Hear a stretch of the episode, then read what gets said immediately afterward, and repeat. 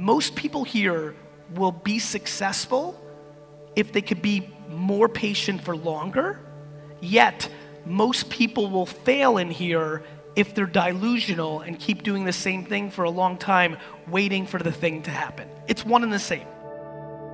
The most difficult question for me to answer is when should you stop doing what you're doing? Because I actually have to spend time with you and really look under the hood to know are you completely in outer space and have a terrible idea and you stink and of course we should change it? Or the other thing that so many people struggle with, you're so impatient and you're so caught up in short term metrics like how many followers you have, or how many sales you made, or how many leads did you generate, that you quit too soon because nothing happens overnight. It's one and the same. Today's episode is a portion of the keynote where Gary gives some more insight into his thoughts on patience and why people in their 20s try to rush to success. We'd love to know which part of this you found most interesting. Just tweet Gary at GaryVee on Twitter, that's Gary V E E on Twitter, and let him know.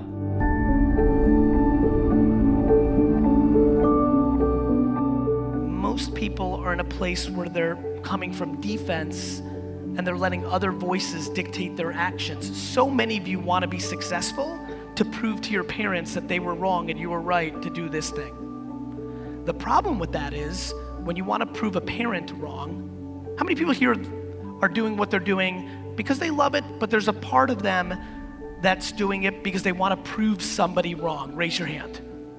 So, for all the hands up, including myself, the vulnerability of that is you're so hungry to prove to somebody that they're wrong that you try to go too fast because you can't wait to get to the feeling of proving somebody wrong. My biggest thing is perspective. Do you have perspective? For example, do you understand how long you're gonna live? Like, obviously, we don't know, anything can happen, but most of this room is probably gonna live for 50 to 70 years more. Yet, none of you act like that. You're gonna live for 50 to 70 years more, but you're trying to rush into something. And when I say, I mean, I sit across people all the time that are 20, 30, 40, 50 years old, and I say, Ooh, I like this. This is gonna take seven or eight years, and I think you really got something. And they're disappointed. They're like, you could see their face. Like, they think I'm super cool. They're super excited to get 10 minutes with me. We look at it, and I say, which is rare, because I only say one out of every 50 times, this is gonna work. It's in seven or eight years, I think you got something, and they're disappointed. And it runs through my head, this is, we're living in a fucked up world. This person's 27 years old. I told her she's gonna win in seven years, and she thinks that's a disaster because she thinks 34 is old, or that's too long or I don't want to wait that long. My friends, in America, the top 1% financially make the, the bottom, the bottom of the top 1%. To get into the top 1%, you have to make $440,000 a year, okay? 440,000 a year, which is an enormous amount of money. Yet, in the way it's currently structured, people don't even think anything successful until a million, and yet only 1% ever get there. Do you understand how rare it is to live a life where you're fully in control and don't work somewhere? Where you live your life based on how much you earn and pay all your bills and have all your fun based on yourself. That is super rare. That is super hard. And to me, the reason I put entrepreneurship on a pedestal is because if you can be a successful entrepreneur, you get to live your professional life on your terms. You get to sleep in your bed. It is, let me tell you one thing about entrepreneurship that we don't talk enough about.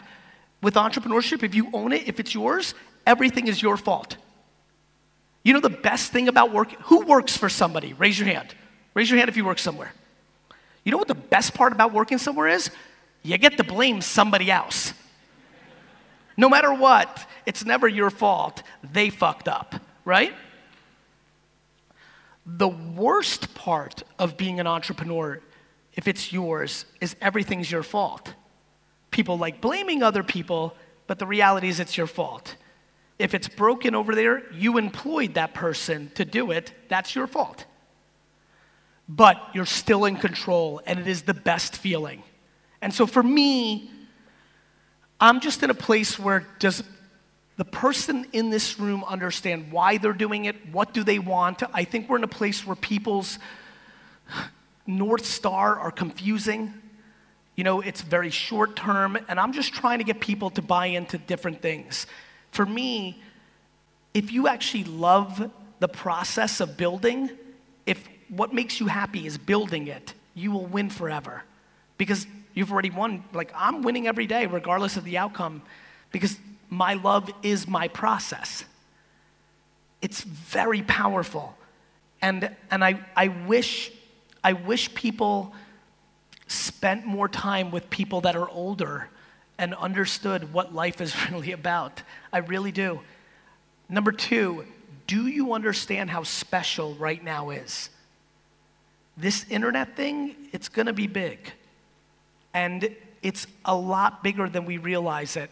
And for me, the fact that so many people here can get a piece is very powerful. We spend too much time on WeChat, uh, too much time on Facebook, too much time on Uber. We look up here.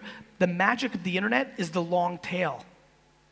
The magic of the internet is the person who would have worked somewhere that they were not happy, who now sells cake on Instagram and makes 70,000 a year doing that and very happy versus making 81,000 being a lawyer or 67,000 being an executive.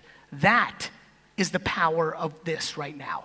Not that you're going to build Instagram, not that you're going to build Amazon or Weibo, that you can actually build a business or something for yourself that lets you do something you like versus something you don't like.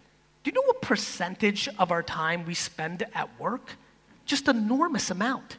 When you die, the amount of time you spend working is right there with sleeping. Like you work and sleep take up your life. And so I think it's a big deal because it's practical, it's math. It takes up a lot of your life. And, and do you know that there's a lot of people in this room who have a passion, but the reason they won't leave their job right now is not because they can't afford it, but because they don't want to take a step back to take three steps forward. There are people in this room who will live the next 45 years of their life unhappy because they wanted two extra bedrooms in their house that they will never use. I'm being dead serious. You so care what other people think of you, you're not willing to sell your home and go live in a neighborhood that's not as nice, drive a car that's not as nice, to start a business that will make you happy. And so you will stay in a job for another 21 years that you hate just to pay for the facade of success of people's opinions that you value more than your own happiness. That fucks with me like you would not believe. It blows my mind that most of the world is willing to live their life completely predicated on the judgment of other people. That is scary. And I, look, and you, a lot of you know me, I was watching, I don't wanna be motivational rah rah. I wanna be a little bit more detailed. I don't wanna be like, you can do, I don't want to. The problem is the details are so simple. Start a podcast, run Facebook ads, make content for every platform. It's super underpriced. Go. I, all like anybody here who's bought an ebook or a course for over $500 to teach them something about digital marketing is not smart. I know. digital marketing. There's plenty of things I'm comfortable with you buying a course for. You do it. But if you're talking about digital marketing, it's very simple. Written words, pictures, video, audio, put it in LinkedIn, Facebook, Twitter, Instagram, Google. I mean, it's that basic. That's fine. That's not why you're not winning and not doing what you want. The reason you're not winning and doing what you want is somebody's opinion of you matters more than your opinion of yourself. Somebody's opinion of you matters more to you than your opinion of yourself. It's very true.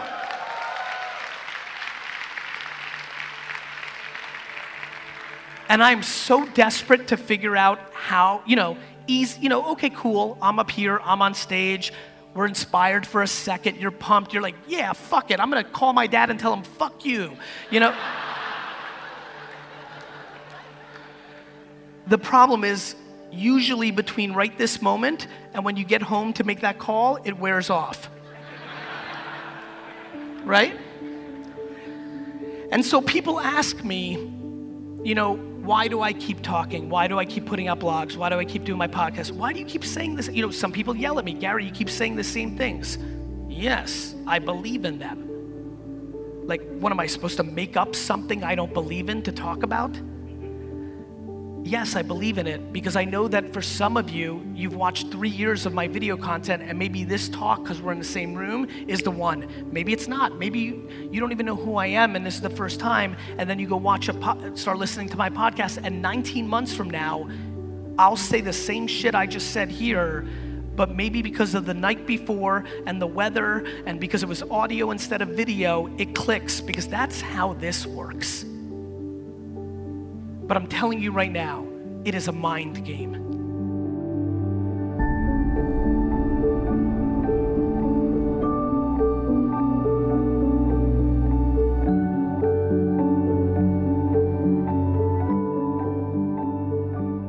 Thank you so much for listening to this podcast. If you're making a commitment to not letting other people's opinions affect your decisions, tweet Gary at GaryVee, that's Gary V E E on Twitter, and let him know.